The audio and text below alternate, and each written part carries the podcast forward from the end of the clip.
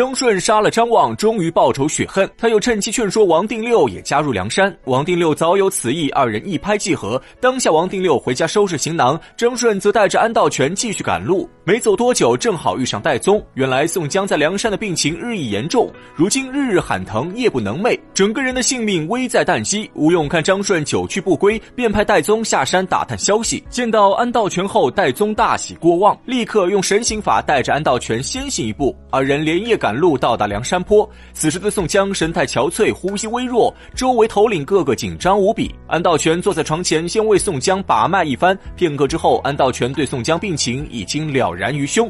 他转身告诉众人，宋江的身体虽然看起来虚弱无比，但脉象并没有什么大碍。自己只需十日就能让宋江恢复如初。众头领听后皆是半信半疑。安道全也不管别人想法，说完之后便开始治疗宋江。他先用艾贝之法引出毒剂，然后外敷消肿去腐之药，内用生肌收口之方。安道全三管齐下，效果立竿见影。不出五日，宋江病情已然好转，皮肤渐渐恢复光彩。不到十日，宋江饮食已经恢复如常，再无半分病态。众人这才知道，神医安道全果然名不虚传，对安道全佩服得五体投地。宋江心系卢俊义和石秀的安危，病经刚好就要召集兵马再打大名府。军师吴用急忙拦下宋江，表示自己早有破城之计。原来在宋江病倒的这段日子里，吴用一刻也没有闲着。为了保住卢俊义的性命，吴用派人去大名府张贴告示，威胁梁中书。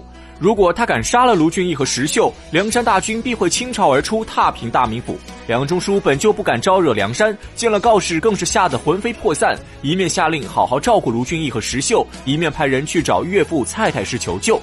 这蔡太师本是派关胜率领大军去剿灭贼寇，没成想关胜居然带着宣赞投降梁山。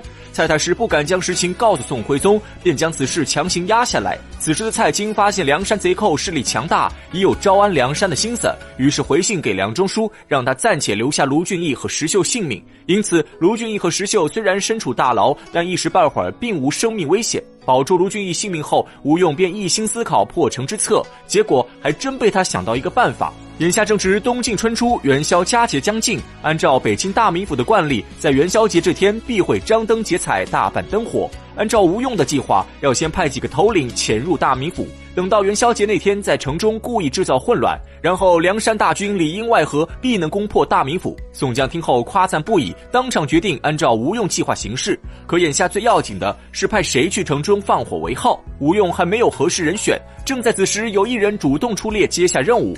吴用抬头一看，此人正是古上早石谦。石谦表示自己年幼时曾经到过北京大名府，知道城内有座翠云楼，大大小小小足有百十来个格子，端的是金碧辉煌、雄伟华丽。史谦觉得元宵节当天翠云楼肯定人满为患，到时候自己在楼上放火为号，制造混乱，吴用等人就可以趁机劫牢。吴用一听正合自己心意，便将点火任务交给史谦。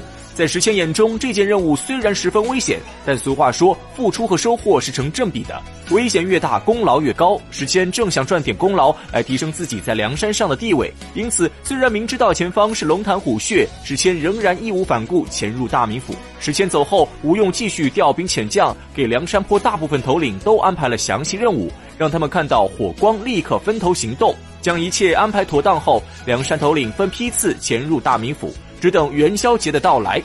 再说这梁中书虽然是个贪官，倒也有几分管理才能。自上任之后，把大名府治理得井井有条。往年每到了元宵佳节，城内张灯结彩，热闹非凡。再加上解除宵禁，整个大名府更是彻夜狂欢，军民同乐。可今年大名府已被梁山攻打了两次，梁中书心中有些忐忑。他担心，万一梁山在元宵节趁机作乱，那大名府就会陷入危险。他本想撤销掉今年的放灯仪式，可毕竟事关重大，梁中书不好独自做主，于是找来城中官员一起商议。其中兵马都监文达表示，梁山坡张贴告示只是虚张声势，他们根本没有实力攻打大名府。如今今年取消花灯，传出去肯定会被梁山贼寇耻笑，不如派他率兵去城外驻扎，再派都监李成引兵在城内日夜巡逻，这样便可万无一失。文达此言一出，立刻得到在场所有官员的认同，就连梁中书都觉得文达言之有理。于是众人一致通过文达的提议。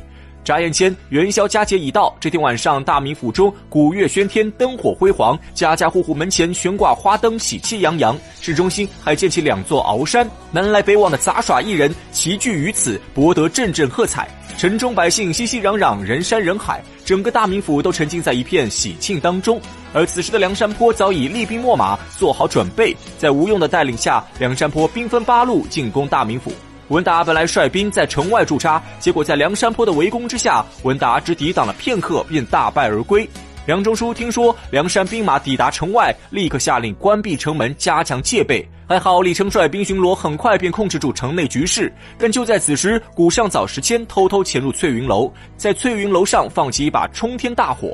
潜伏在大名府的其他梁山头领看见信号，一起发难。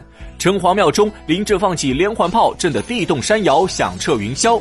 府衙前冲出刘唐杨雄，挥舞兵器，大杀四方。王太守迎面撞上二人，当场被打得脑浆迸裂，惨死街头。铜佛寺前，张青夫妇爬上鳌山，放起大火，城内百姓瞬间哭爹喊娘，四散奔逃。李成的巡逻队直接被百姓冲散，整个大名府乱成一团。梁中书眼看局势已经失控，急忙回家收拾财物，准备逃跑。结果东门已被李英使劲拿下，南门又被武松、鲁智深攻破门。大将呼延灼早已守在西门，好不容易转到北门，又遇上豹子头林冲。正在梁中书走投无路之时，李成率兵及时出现。李成护着梁中书，边打边退，竟活生生从南门杀出一条血路，顺利逃走。梁中书虽然跑了，可他的一家老小却都陷在城中。这一切都在吴用的计划之中。他早派杜迁、宋万杀尽梁中书一家老小，又派刘唐、杨雄杀尽王太守一家老小，而孔家兄弟和邹家兄弟则负责冲入大牢，救出卢俊义。吴用计划进行的非常顺利。卢俊义脱困后的第一件事就是回家捉拿李固和贾氏，结果二人早就卷了钱财逃之夭夭。卢俊义只好带人收拾家产运往梁山。不过李固和贾氏可没有梁中书那样的好运气，好不容易逃到河边，正遇上燕青和张顺二人被当场活捉，最后在梁山上被卢俊义亲手斩杀。大名府城中的混乱整整持续一夜，直到次日天明方才安定下来。虽然吴用早已下令不许滥杀百姓，可李逵杀人兴起，根本不听号令。梁山军队也有许多误伤之事，再加上城中百姓太多，逃亡之时互相踩踏推挤，一时间百姓死伤无数。昨夜还是欢歌载舞的极乐城池，今天已变成血流成河的一片废墟。这便是战争的残酷。带着卢俊义的家产和大名府仓库中的无数钱粮，吴用等众位头领高奏凯歌，返回梁山坡。宋江见到卢俊义，立刻又说起让位之事。卢俊义百般推辞，李逵和武松不知宋江心思，出声表示反对，反遭到宋江斥责。最后还是吴用了解宋江，表示卢俊义刚刚上山，立足未稳，等以后有了功劳再谈让位不迟。这句话说的绝妙无比，正中宋江心思。宋江喜笑颜开，再也不谈让位之事。而卢俊义无路可走，只好加入梁山。经此一役，梁山势力再度壮大，宋大哥也终于如愿以偿，将明星代言人卢俊义骗上了梁山。